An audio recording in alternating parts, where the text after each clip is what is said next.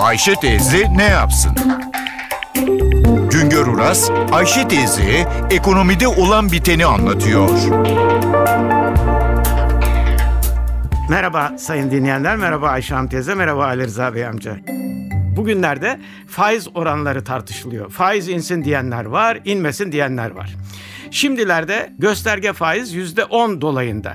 Enflasyon ise yüzde 8,9. Yüzde 10 oranında faiz ile Ayşe Hanım teyzemin eline ne geçer? Kısaca anlatayım. Şimdi Ayşe Hanım teyze mevduat hesabı var ise o hesaptan gelen faizden yüzde 15 oranında vergi kesiliyor. Yüzde 10 faizden vergi kesildikten sonra geriye kalıyor yüzde 9,5 dolayında bir net faiz. Bundan enflasyonu düşerseniz geriye bir şey kalmamış oluyor. Önceleri enflasyonun üzerinde olan faiz oranları 2010 yılından sonra enflasyonla kol kola gezer oldu.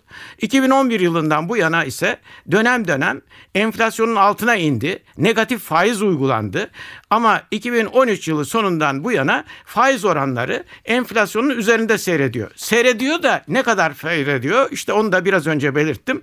Ayşe Hanım teyzenin faizini enflasyon sıfırlamış oluyor.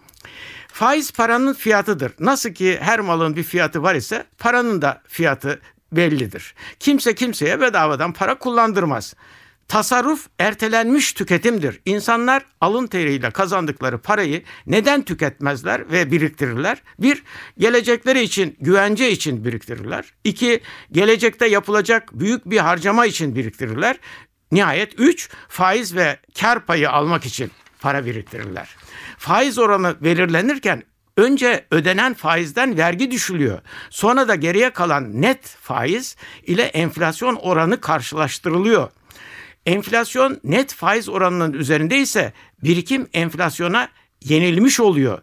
Ana para eriyip gidiyor. Bundan sonra enflasyonu indirmeden faizi indirmek çok zor. Geçmişte enflasyonun gerisinde reel faiz ödenmedi mi? Ödendi ama o dönemlerde dünyada para boldu. Türkiye'ye oluk oluk döviz giriyordu. İçeride ekonomi canlıydı ve de ekonomide risk diye bir şeyden söz edilmiyordu. Faizin inmesinin kime yararı var? Bir, önce devlete yararı var. Çünkü hazine Türkiye'nin en büyük borçlusu. Hazine ucuz faiz ile borçlanacak faiz inerse. İki, yatırımcıya ve üreticiye yararı var. İş çevreleri ucuz faiz ile kredi kullanacak. Ama unutmayalım ki devletin borçlanmaya ihtiyacı var. Ekonominin çarkının dönmesi için yatırımcının ve üreticinin kredi kullanmaya ihtiyacı var.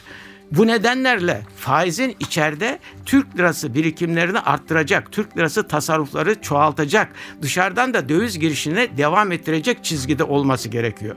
Bir başka söyleşi de birlikte olmak ümidiyle şen ve esen kalınız sayın dinleyenler. Güngör Uras'a sormak istediklerinizi ntvradio.com.tr adresine yazabilirsiniz.